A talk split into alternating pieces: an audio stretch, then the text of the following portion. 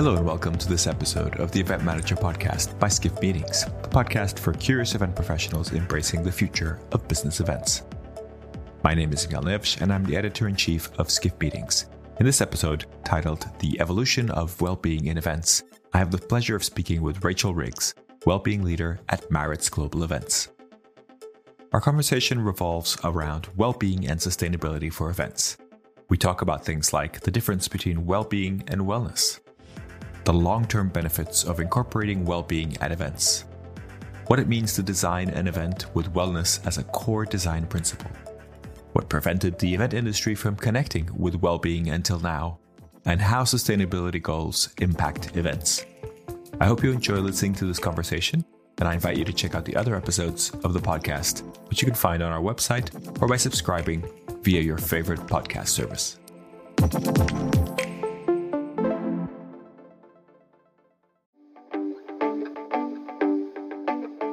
Now, for a word from our sponsors PHL Life Sciences, a division of the Philadelphia Convention and Visitors Bureau. Host your convention or trade show in Philadelphia, one of America's leading life sciences hubs. PHL Life Sciences, the first and only CVB division of its kind, will connect you to the professionals at the forefront of your industry and to a culture you can only find in Philadelphia. A city known for its rich history that's forging a bright future, Philadelphia challenges the expected and defies convention. A world of discovery is waiting. Visit phlife.com to learn more.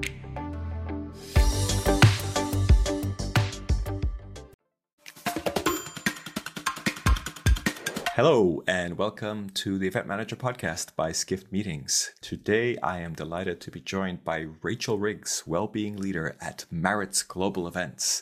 Rachael, welcome to the podcast. Thanks, Miguel. Happy to be here. So, Rachael, we've known each other for, for a little while, um, mainly through the pandemic, although we did get a chance to meet in person recently, which is always always a novelty or still a novelty in, for most people. Um, but I'd love to uh, just talk a little bit about you, who you are, your journey to kind of getting here and, and start wherever you want to start. But I'd love to get a, a sense of, you know, when you first kind of encountered the event industry and then how did you how did you get into this role of well-being leader which i think is a fascinating role and i think we'll, we'll cover that a little bit more later on. Sure. Thanks miguel. I um my journey has been a lifelong journey. So i actually uh, went to indiana university and studied kinesiology and exercise physiology and wanted to be a corporate fitness professional. My job what dream job was being a corporate fitness professional in the um, apple corporate fitness center in Cupertino, California back in the day. And so I really, really wanted to run a corporate fitness center. And then I went to work for the Association for Fitness and Business. And that was all of the people that did exactly that. And I fell in love with meetings and events there and did that for quite a few years after, after I graduated. Was actually an intern there and just started really getting my feet wet in the events industry. And then I um, went to work on the uh, launch team of the uh, pharmaceutical drug Ambien and did sleep wellness programs all around the world, but then really missed um, the events industry and went to work for Smith Bucklin up in Chicago. And all along, I really wanted to have my two professional loves together come together which were wellness and events but it was the timing was never right and so i did a lot of different events in the tech world in the 90s, Oracle Open World. I did a bunch of different events for Sterling Commerce and Sterling Software and met people like Margaret Thatcher and Colin Powell. And it was super fun. But back in the back of my head, I was like, this is just not exactly what I want to do. But it was fun at the time. And then um, I went on the supplier side for um, several years. I worked for the city of New York, Vancouver, and I, I really, Vancouver hit home for me because it's really about, I identify with the city very much in terms of the lifestyle, the product that was being sold, but just really the way people live in Vancouver.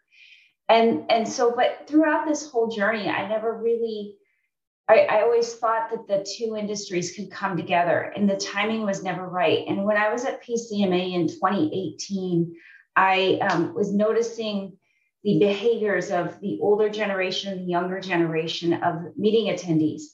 And they were really quite different. The older generation, which I'm on the cusp of that, um, was really going out from seven to seven, staying out late, repeat, rinse and repeat for days on end.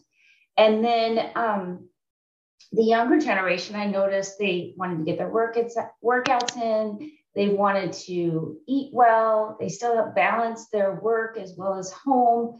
And so I approached David Peckinpaugh and Paul and Greg Vogt and said, because I've known them for years in the industry, and said, I think it's time because they always kind of knew what I was thinking. And, and so they lent me the research team at Maritz and said, let's study it. We totally understand the um, the thinking, but let's let's study it. And so this was 2018. So as a uh, independent consultant, I ran three research studies for them, two internal, one external. I went in front of the customer advisory board to validate the thinking, and it was fabulous because it really did um, give us some tweaks that were just perfect. And then, um, so then I did pilot testing all around North America. We had 15 pilot tests, 15, 20 pilot tests to um, actually see what those um, theories and validate those theories and how they show up in a live event. And then, so they hired me on December 24th, 2019. And I gave, I was at Vancouver, uh, Tourism Vancouver for 16 years. So I really wanted to give a long notice because that's just what I wanted to do. And so I started at Maritz on March 2nd of 2020. And so, as you can imagine, the whole thinking was kind of put on pause. It was not it wasn't put on pause, but it wasn't a design principle that we were leading with because we were just figuring out what was next. And so then I was furloughed in May of 2020. And um, then I worked on the EIC's Business Recovery Task Force during the summer, as well as I was a PCMA chapter president. And um, so it gave me time to kind of focus on those two projects. But then when the Maritz called me back uh, in the fall of 20, uh, they said, we're all in and let's come back. Let's really look at this as a design principle and really look at how we design our events based on the uh, health and well-being of the guests with the, at the heart of the experience. So it was really Oh, it's a lifelong journey. That's a long-winded question for your answer. your answer for your question. well, we've got a lot of context now, which I think is really important for anybody listening to the podcast. I actually have three follow-up questions that I'd like you to expand on a little bit. Sure. You mentioned at one point that the event industry was never really ready to connect with well-being. Sure. Um, and you kind of alluded to some sort of demographic um, kind of preference in some sense. Why why do you think that is? Why do you think we may be ready now, or, or do you feel like we're ready now? What do you think flipped that switch? Well, I think COVID flipped the switch to answer the last part of the question first. Um, I think COVID really um, awoke our industry to seeing how we design differently and how we accommodate people differently. I think we were never ready because I believe that we were just going so fast paced as an industry, as a society. I can tell you, I was in the tech world during Oracle Open World HP Developers Conference, and the last thing people wanted to worry about is their own personal well being. When those, you know, not just those events, they're totally changed now because I know Oracle Open World does amazing things in terms of personal well being. But back in that time, it was the dot com. It was the you know 90s. It was not they were not there yet. And then when 9/11 happened, people were getting ready, but they weren't quite ready yet. And then it was just getting back into um, business again. And then you know 2008 happened and we we had to get back into business again so it was it there's been some blips in the industry as well as just society that have held us back a little bit. But I think the pandemic is a silver lining for our industry and well-being that it has really made us stop and think a little bit more. Really interesting. I wonder if we talk a lot about the hybrid workforce and yes. you know working from home, and uh, you know a lot of people talk about it as a as a strategic thing, as as a preference, as a hey, I, I get to be home with my kids, but if you think about it in the greater through the greater lens of well-being is it just the natural evolution of actually it's better for my well-being if I don't have an hour commute each way or worse, if I don't travel all the time and if I don't go to an office and have to leave my kids early, etc. Um, it, it, feels like a sort of natural evolution of, hey, we tried this, we like this, it, eh, you know, respect my well-being, or I'd prefer to respect my well-being if I can, right? Right, exactly. And that explains the great resignation, in, in my opinion. And um, people are making choices before we didn't have the choice. If you worked downtown, you had to drive downtown, right? And you just you made those sacrifices. But we have through the COVID pandemic have seen that there are alternative ways of doing things. And it's it's disrupted, in my opinion, in a good way, right? Um, I I when I went to work for Tourism Vancouver, I, I've always worked from home since uh, I worked at Smith Bucklin. And um, and my big thing was I wanted to be home with my kids. I'll go on the road for you, but I I, I don't want to office out of anywhere because I want to be able to juggle that balance. And it worked really well for me personally. And I knew I wasn't alone. I knew that there were a lot of the people that did what I did for other cities, they were all working moms and they need balance. Husbands are working, they're working, they're traveling. Uh, that work from home experience was important to us. And so it really developed a culture before the pandemic in, in a lot of the people that I was interacting with. And, um, you know, I, I was, when I was interviewing for Vancouver, there was a few other jobs that I was interviewing for, and they weren't work from home. And I was like, mm, no. So I think that um, a lot of what we're seeing now is a ba- is based on the pandemic, which I don't think is a bad thing. Definitely a silver lining there, or potential silver lining for those who are able to take advantage of that. Yes. Um, you mentioned a couple of things that I also wanted to, uh, to kind of uh, go a little bit deeper into. You mentioned that there were some tweaks that came out of the research. You did some research internally and externally, and then there was mm-hmm. a tweaks that you made to the project and i'm really curious what those tweaks were and why they were so important you know were they something that you were expecting to see in one direction and it was actually going in a different direction it was very fascinating miguel um, so i came in and i'm a big person when it comes to um, frameworks and, and and positioning things in a in a framework so people can think about it different or in a in a context where they can understand it and so we had the eight dimensions of well-being, which is a, you know, the, the National Wellness Institute. They also have the uh, these dimensions, and so I came in with the eight dimensions of well-being, which are physical, mental, intellectual, spiritual, social, career, financial, um, environmental, and um,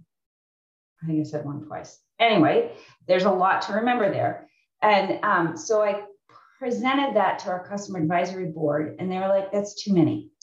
And then, so I was like, okay, let's think about this. And then we started introducing it to some customers and the words mental and spiritual stopped them, especially in the corporate world, because they were like, mm, we don't want to talk about back then mental health and we don't want to talk about spiritual health. And so I changed it from eight dimensions of well-being to five dimensions of well-being because of that thinking that there are some topics that people don't really want to bring up in the business world. Now we have five dimensions of well-being. We wrote an ebook on it and it's personal well-being social well-being career well-being financial well-being environmental well-being. And that personal well-being includes you know if you think about your own personal health you think about your mental health you think about and that is so important. And you know I, that's the other thing with the pandemic that i think has been really really helpful is people focusing on their mental health.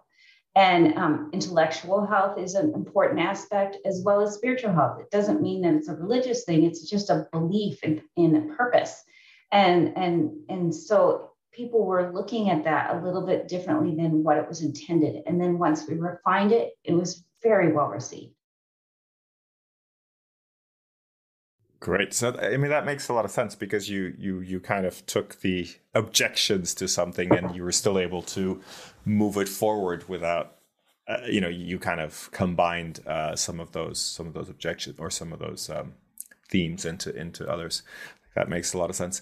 I did have another point that I wanted to pick on from from what you spoke about earlier, which was design mm-hmm. principle. And I'm quite familiar with uh, Maritz's design principles, mm-hmm. but could you just unpack that to make sure that everybody understands uh, what what sure. how that works, and maybe explain what the other design principles are, so that they understand how wellness fits into that? Sure. Well, from my perspective, is um, in our world we design with intention, right, and and purpose, and this really puts that design um, purpose and focus on the human and really designing with the human at the heart of the experience. So, really looking at their needs and understanding their needs so that, for example, if they're traveling, uh, you know, first time out traveling, if it's a group that hasn't met yet, looking at what they need in terms of health, safety, time to relax, time to connect with home, um, not getting up at the crack of dawn to go to a networking breakfast, giving them time to work out. So I call it a design principle because it's a really intentional, purposeful, excuse me, um, purposeful way of thinking when you're designing the events.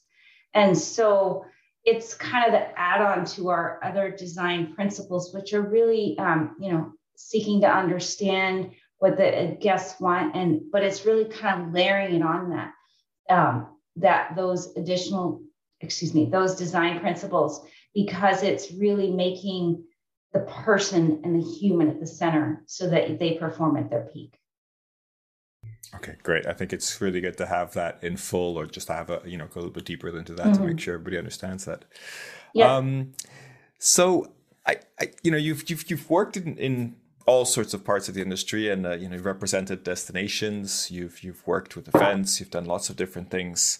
How do you explain to people that you know, maybe your family and friends, what you do if, if they're not connected to the industry? It's a very good question and one I struggled with my whole career. And but we're getting better at it because people understand the power of events with COVID too. So um, you know, one of the my biggest heroes is my dad, and um, he passed away a couple years ago. But he was always like, "I still don't get what you do, honey." And um, what I what I would always tell him is, I try to bring people together and um, connect them in through various different activations and experiences. And um, in in speaking with him, he always understood um, experiences and leaving memorable. Um, impressions in people's life. He was a sales guy at heart. And so he understood that and he understood how, um, you know, when you create amazing experiences, people have memorable moments in their lifetime memories. And so that has been one of my barometers. The other barometer has been my two children, my girls, Bella and Gabby. And you know, all they knew was mommy traveled a lot.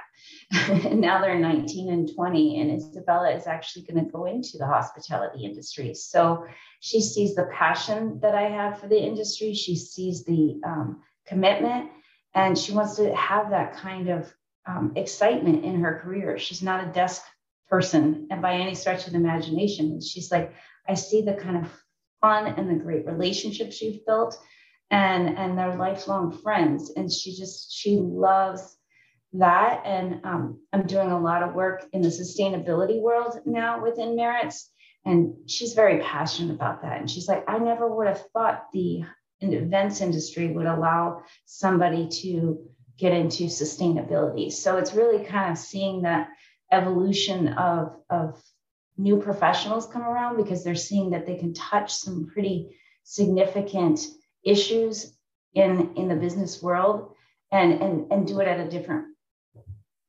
slant in the business world too so it's exciting Excellent. So I think it would be a really good time to talk a little bit about your particular role. So you've talked a little bit about your journey. Can you tell us what being a well-being leader means? you know, I think I guess both internally and externally, if you have um, several mm-hmm. different kind of facing uh, parts of your role. Sure. Well, when I went to work for Maritz, they said, What do you want your title to be? And I said, Well, I think well being leader sounds good. So I kind of made it up. and, um, but they, they, we didn't, you know, and that's what you see in some corporations. My job is really in the design studio. So we have Maritz Global Events, we have the corporate um, clients that we work with in the association, trade show, and live events clients. And the design studio is our boutique agency within the corporation that works with both of those um, those markets. And so I sit in the design studio. And so we are called upon from all of our clientele to help them design their events. So that's my first job is working with clients to design their events around well-being.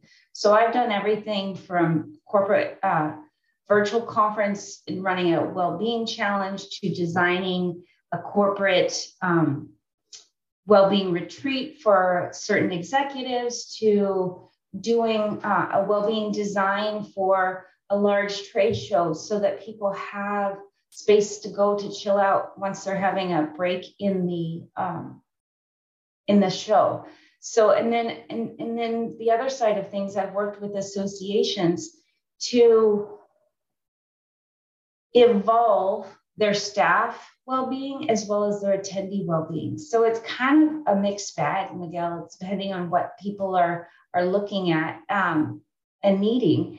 And one of the other things that we did is we created a well-being network. And so I have a network of suppliers that I've known from the, the wellness side of things. And there's a whole different argument on wellness versus well-being. But um, so I've I've well, curated. Let's let's let's unpack that well-being sure. and wellness well, what's what's the difference or or what's the argument let's say and and then maybe you can sure. unpack that for us sure um, we chose the word well-being because well-being is a state of mind it is a state of being whereas wellness is an activity in our minds so like you can go out and do a run that's an activity that's a personal wellness activity but the five dimensions when those five dimensions of well-being are generally moving balance, moving forward. It's like a ball rolling, right? A person is moving forward. If there is one of those five dimensions that's not that or not, not working properly, that it might cause it to bump along a little. An example would be say somebody's not doing well financially, but they're great personally, professionally, and they have uh, all the, the future. But if they have some financial issues, it's going to cause stress it's going to cause worry and and so we're working on a program right now on, on financial well-being. So it's really about a state of mind. And quite honestly there are some countries out there now that are looking at the well-being index, of their um, population versus the gdp and really they want to there's a great ted talk on it about how countries need to look at the well-being index of their population to make sure that the the, the population is happy and healthy. And so I'm fascinated by that. I think that it might be really something for the future in terms of how governments look at their their population.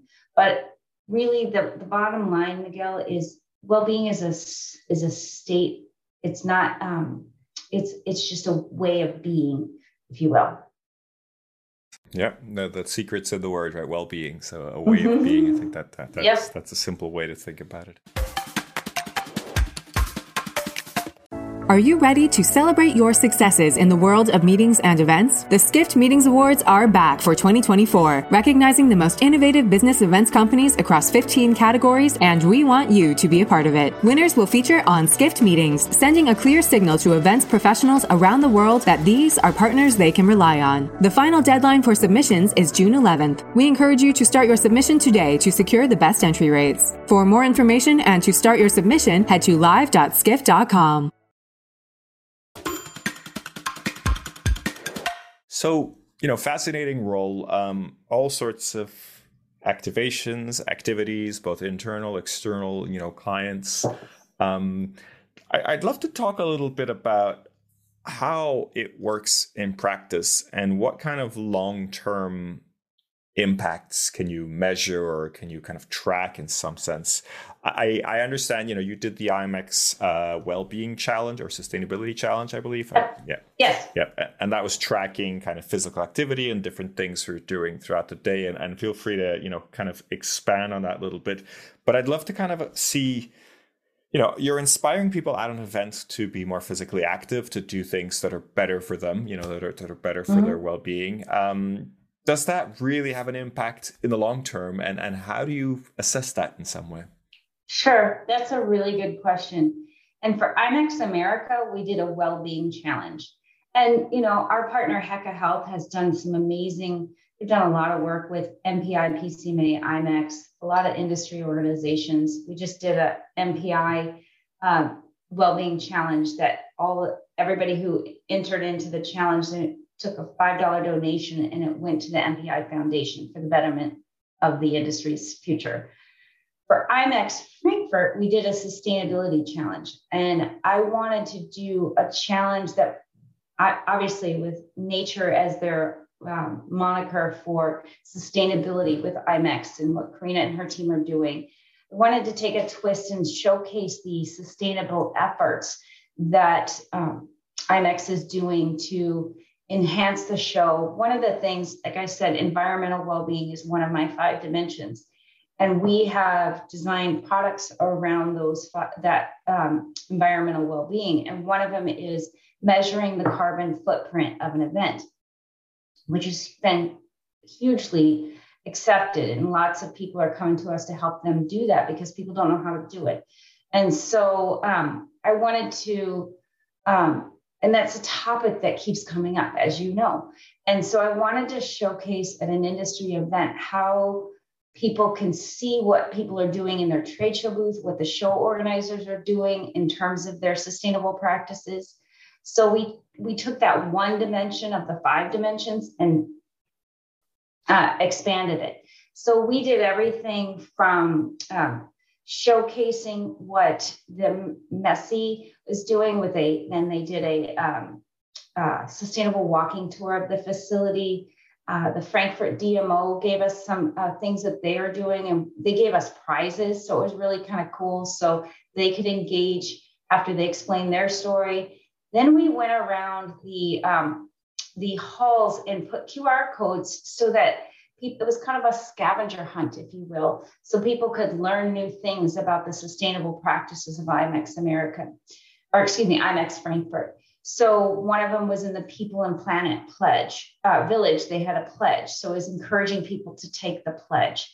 Attending certain sessions, they get bonus points, and so the the part about the challenge was people would get all these extra bonus points. They would walk, they'd get their steps in, they'd be counted for. And then we had all these, these amazing prizes that um, people gave to just encourage sustainable practices, right? And so it was really neat to watch people focus on themselves when they're at a big event and, and their learning as well as their, their well-being. And so we had so many people just come and, and um, really say thank you for showcasing what IMEX Frankfurt was doing because they didn't really know. And um, they knew, but they didn't read it. And this is kind of a more practical application where they learned something new.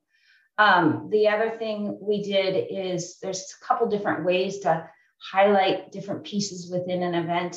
And um, sustainability to us, obviously, is more about the UN SDGs, the 17 Sustainable Development Goals. And those aren't just about greening events, they're also about making the world a better place. And, um, you know, uh, being good health and well being, um, and then all the green experiences, but also no poverty, things like that. And um, a partnership for the, uh, the goals are those are all some of the, the UN Sustainable Development Goals. And um, we, as part of the sustainability challenge, we put a, um, uh, a button in there that people could learn about the ECPAT, uh, the traffic camp for human trafficking the fight against human trafficking. And so people could learn about the fight against human trafficking in, in this experience. So they had the scavenger hunt experience, but they also had times when they had a brief moment that they could sit and learn about other things that relate to the UN Sustainable Development Goals. So it was really, really quite lovely. So it sounds like you're you're kind of balancing that inspiring of people and showing them new things uh, with some practical items, mm-hmm. etc. And do yes. you find that I don't know if you do many events where you have the same audience, but do you see kind of growth and people that weren't interested in in well-being and wellness maybe kind of getting more interested uh, as as they use tools and things like that yeah absolutely in fact um, we went from IMEX frankfurt to um, mpi wec and we had a couple of people that were super interested in frankfurt but then they came in hot and competitive in, in san francisco and they were super excited because they wanted to win some great prizes we had some fabulous prizes in Frankfurt, but then we had even fabulous prizes in San Francisco. We had Caesars Entertainment give a weekend away at Caesars Palace and two weekends away at Paris. And then um, San Francisco Giants, they gave away weekends.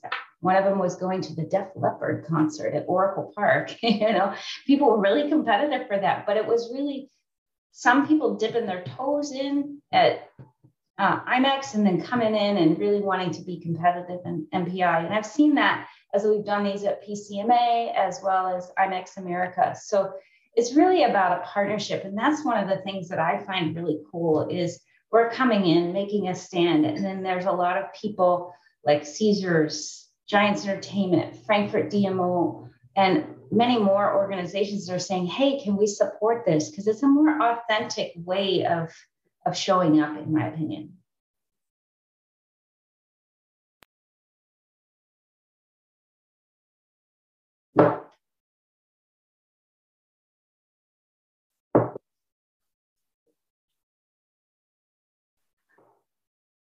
Oh, hold on. Um, so we've created an experience. So if you hit certain um, uh, mile markers, not mile markers, that's not the right word, but step levels, then you're entered into a drawing for those major prizes. So it's not the top stepper. It's, you know, a lot of people feel exactly what you were saying, Miguel, and we want it to be more inclusive and more um, balanced. And so if, if you hit a certain level and if you, you know, there's prizes based on all of those different levels. So, um, and we get really good feedback every time we do this. So one of the I had somebody come up to me and say, Hey, what if I'm in a wheelchair? This is a walking challenge. And we have a piece in there that, uh, a, a, tool in there that has the ability to convert um, minutes on a wheelchair um, to steps. So it's it's really kind of neat to see. And, and granted, that's not a perfect science, but we've tried to be really inclusive to make people feel welcome no matter what their abilities are. Talking about inclusivity, um, do you also do this for virtual events or for an online audiences? Mm-hmm. How? Well, that's a good question. So I had a corporate client, and it was my favorite one virtually, but we had several throughout the three years, two years that we've been doing all this. But the my favorite one was it was for their top performers, and they had a, a virtual event for uh, three days. And so we designed it so they could do things with their family while they're at home. And then they can post on social media and everybody saw it. And I mean, it was a global company. So it wasn't just, um, you know, North America or what have you, it was all over. But the, the challenge was when we did that is there were so many different levels of lockdown, right? So we had to design it so that people who were completely locked down were not um, feeling left out. So we designed things that could, they could do in a smaller environment, not necessarily getting out and walking for three miles or what have you. So it was really kind of interesting. We created a, a, part of the app that can convert your Peloton um, time into steps. So there's you know different ways of doing it, but what I found about that one was the comp- competition was so fun because and it was a, a, tech company and these guys are really competitive right? And so they um they were so serious. It was really fun. But we also did i did a, a, workshop with them a virtual workshop um, about how that how to do this and they had teams. So we created a team aspect for it. And so different divisions were keep, um, competing against each other. But the ultimate prize in this experience was the team that won got to donate $10,000 to a charity of choice on behalf of the company. So the thing that I find most fascinating is when there's a charitable piece, watch out, people are just very competitive, which I think is awesome. That's great. And if it's a, a, hybrid type of experience, then there's no reason why this won't work for both audiences, right? No, in fact, at MPI, we had a hybrid experience for WEC, and the top stepper, we did a challenge for the um, the chapters as well as the individuals. And the top, the people that won the chapter challenge and the top stepper was a virtual attendee. Okay. So she would check in with us every day and she'd be like, Hey, I'm so sore from doing all this, but thank you. It's kickstarted me. And I mean, it was really quite neat because it gave her the opportunity to connect with MPI in a way that she didn't. Um, she was at home, right? I mean, she was just listening to things, but she was, this is a, a active way of participation. Very interesting. Mm-hmm. So, I, you know, great projects, and thank you for sharing them with us. I think they're a really nice way to kind of look at this at this particular topic. I wanted to go back to that idea of you know well-being and wellness being a design principle, and and I wanted to kind of pick your brain about what does it mean when you when you really get to design an event with well-being as a core design principle, and mm-hmm. and I guess take it from the perspective, if you don't mind, of what makes an event go from good to great. You know, how does using this design principle make that event, you know, be a great event rather than just a good event? Sure, that's a great question. And I think, you know, we all want amazing feedback, right? And when people have good, great personal experiences, feel cared for, feel valued, feel um, important, then they're going to make it a great, they're going to feel like it's a great experience.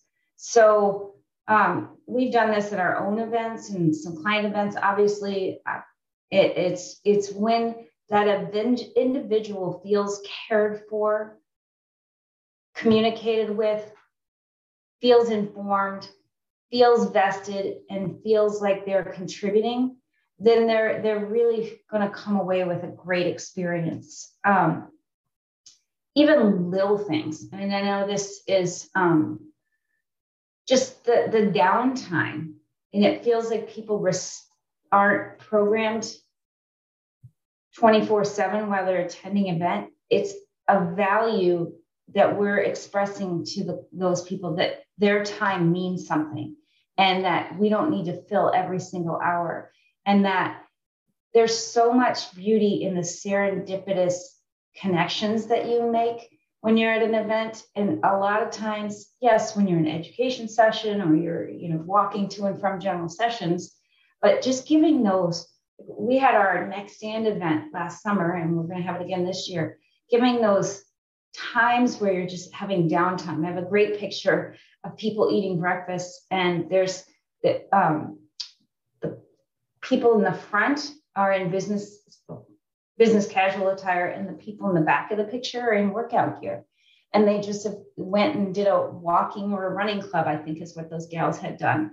And so it's just giving them time for people to show up how they are and not be so um, stringent if that makes sense and really giving people time to enjoy it whereas I know for me, if I'm going to an event and there's not, you know, every night is not programmed, I'm not complaining. and so um, now you have to balance the business side of it. I get it. Yeah. I, I was going to say also, I mean, we've been talking about this for a while how especially after the covid pandemic people really want some more free time and, and can you know you know are actively uh, seeking that for an event, or at least expecting that. Are you seeing this in practice? And yes. and really, yes, okay, good, good, good, good to hear. Mm-hmm. But um, so my feeling is that people will see the breaks in the schedule and then go and pack in some calls back to the office or do some emails or, or do some other stuff. And are they then not getting the benefits from actually having a break that was kind of designed for them? I mean, I guess you have to give them the choice, right? But I feel like that mm. seems to be the sort of go-to feature. Hey, I've got a break in the schedule. I'm going to pack this in with as much, you know, regular work as I can. It's all about choice, Miguel. You know, you can't control people. You can't tell them what to do and what not to do. You can suggest um, that this is a time for you. Um, I think the one that I've seen the most make a difference of any technique is starting later.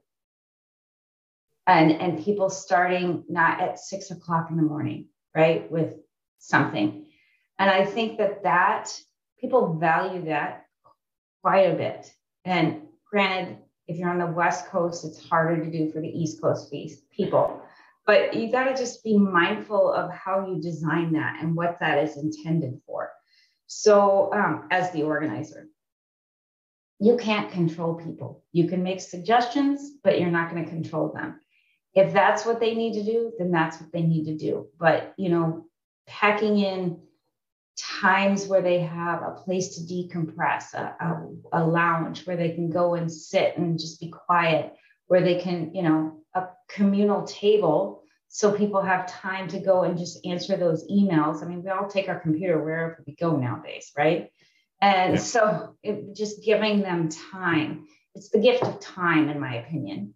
And quite honestly, when we're home and we're working, we're working our eight to nine, whatever hours you, you put in, um, you're not going out to dinner every night, right? And um, so if you're at an event for three or four nights, I get the value of going to dinner with people and all that kind of stuff, but it's and it's building the relationships which our industry is so good at, but it's just being able to balance it all and giving people the flexibility to balance it. Yeah, it's all about creating those design or designing things in a way where you're actually giving people choice. And and to be fair you know when you when you go into a keynote session the amount of people that pull out their phones and check their emails you know they're going to do it anyway in some sense. So it's probably better exactly. to at least give them some time to do it um, exactly. When, yeah when they can focus.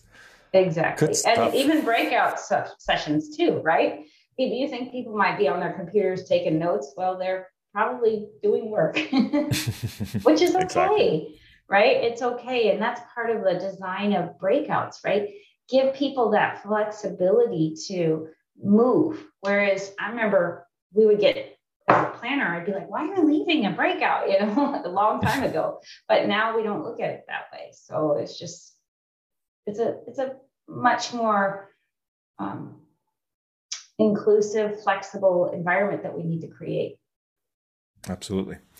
So thinking ahead to kind of the future of events, uh, you know, if we mm-hmm. look five, ten years ahead, um, if things go well, if things go as you would like them to go um, mm-hmm. and evolve in, in a positive way, how do you think events are going to change? It's a really good question. And I think people are going to really evaluate their decision to attend. And if it's designed properly with flexibility, with choice, then I think it, the event will be successful. I think that um, there are so many events and so many, you know, I mean, think about our industry and how many industry events we can go to. I'm sure we're not the only industry like that. In fact, I know that. But um, it's going to have to be designed well thought through, and the same old, same old is not going to work, in my opinion. So it has to be an innovative, collaborative environment that people feel like they grow. And um, in my opinion, I think that there are, you know, some dinosaurs out there that if they don't change, that they're going to have to, they might go away. Um, and I don't, you know, I can't think of I can think of a couple off the top of my head, but at the same time, it's it's we as event professionals need to take the design super seriously because that's gonna um, make our mark and make or break us, in my opinion. Very interesting. Um, you know, feel free to call them out if you want to, but I, no. I, I know that you, you didn't, so I, I won't. Uh, I won't insist. Um, but eh, so, what do you think could prevent us from getting there? You know, what are the challenges that might get in the way of us getting to this, you know, ideal situation where, where events are designed in this way? Um, and, and we didn't even go down this path, Miguel, in this conversation is um, sustainability and the um, sustainable practices of our event uh, of our industry. Um, I lead the with a couple of different people, including Steve O'Malley and Ben Gudaver, and with our within our company and Amy Kramer, our sustainability of our company as well as our client events. And so we have um, really been zeroing in on that for the last several or last year or so, and how we're designing events, how we're as an industry showing up. Um, at COP26, we had the net zero carbon events team um, make a commitment to the world leaders on how we're going to show up. And if we don't start designing with sustainability in mind and, and, and reducing our waste, reducing our carbon footprint, it is my belief that, and this is just Rachael's opinion, um, that we could get regulated. And that could really, really be a problem if we're being told that there's no carpet at a trade show, there's no, you know, various different things that depending on i just i just think we are on the cusp of being watched very closely. Um, and i think we have a huge opportunity and i've done a lot of studying on this and, and exposure to it. The fashion industry they relied on their consumers to do to choose sustainable choices when it came to clothing and it did not go very well and this was years in the past Whereas we have the opportunity, if we design with sustainability in mind, then we can lessen our impact. Whereas if we rely on the attendee to do that uh, sustainable practice, it might not get there. But if we design it with sustainability in mind and require the attendee to do it, then, then we have the business to business ability to make an impact versus business to consumer ability to make an impact. So I think that um, if we don't fall, follow some of the um, standards of practice, measuring your carbon footprint, designing with sustainability in mind, which is part of well-being because it's environmental well-being, then we're going to have some significant ramifications, in my opinion. Fascinating. A lot of food for thought there. And I, I really like how you connect well being and sustainability uh, so well, which, of course, you know very connected but uh, not oh, always yeah. not always talked about in the same sentence so i think it's it's interesting to connect those uh, very closely yes and one of the things that was so funny um, somebody said to me once they're like you know i can understand the five dimensions really easily and i can remember those but i can't remember this un sustainable development goals so i sat down because they are so aligned because SDG number three is good health, promoting good health and well-being, right? I mean, it's just, it's an SDG.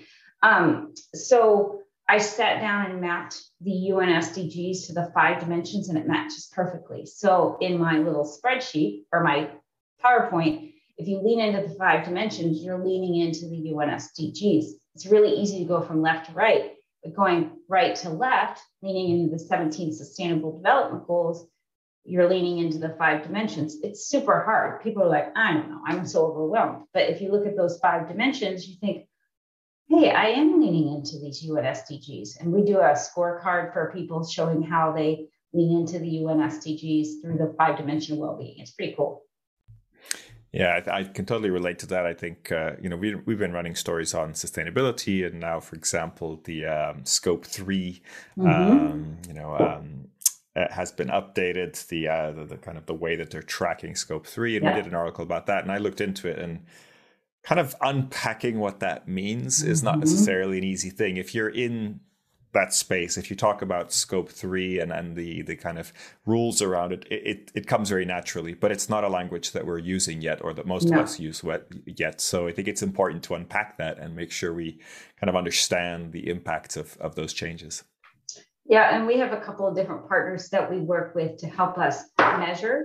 And then we give design recommendations around how to improve and lower your emissions at an event. And I love what I do. This is the most fascinating, yet the most challenging piece of, of, of all of what I do, is because it's so foreign and the vernacular is not something that comes like this to us because it's just it's new. But we're not the only industry that's saying that right? It's um, every industry is out there going what? What are we doing? You know i mean there's some really um, i mean we're being handed down what we have to do and how we have to account for it. And so it's just been really a fascinating learning experience. But when you ask my daughter about it, she knows all of it. it's quite funny. well, that's reassuring. I think that's mm-hmm. good. And then at the same time, I think it's a big challenge, but we have a great opportunity to make a big difference, right? If we can mm-hmm. actually affect those those kind of uh, emissions and everything connected to that, then, uh, then we are doing to. a good job. Yeah, yeah. Rachael, we've we've we've we've covered a lot of ground here very very quickly. It's flown by. Uh, I want to thank you for for being on a podcast with us. I want to wrap up by asking you the question we ask all our guests, uh, which is to recommend someone else that should be a guest on the podcast. Of course, this could be anybody from the same company, from another company, from an association, anybody you know that maybe could continue this conversation or lead us in a different direction that you would recommend. Well, I have two.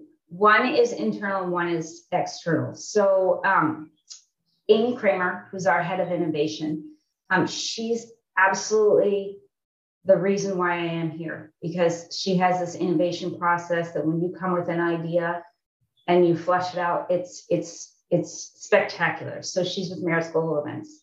And then I'm not sure if this person has been on your podcast, but Tracy Stuckrath from Eating at a Meeting, she's fabulous. She totally gets the um, uh, UN SDGs, well-being, but she really talks about eating at a meeting and making it worth people's while and not just giving them sugar and mm-hmm. so and allergies and she's really great and a lovely lady so both of those are my recommendations Perfect. We appreciate the recommendations. We'll ask you for uh, some topics to cover with them as well uh, privately, so we can we can make sure to get a head start on on both of sure. those podcasts.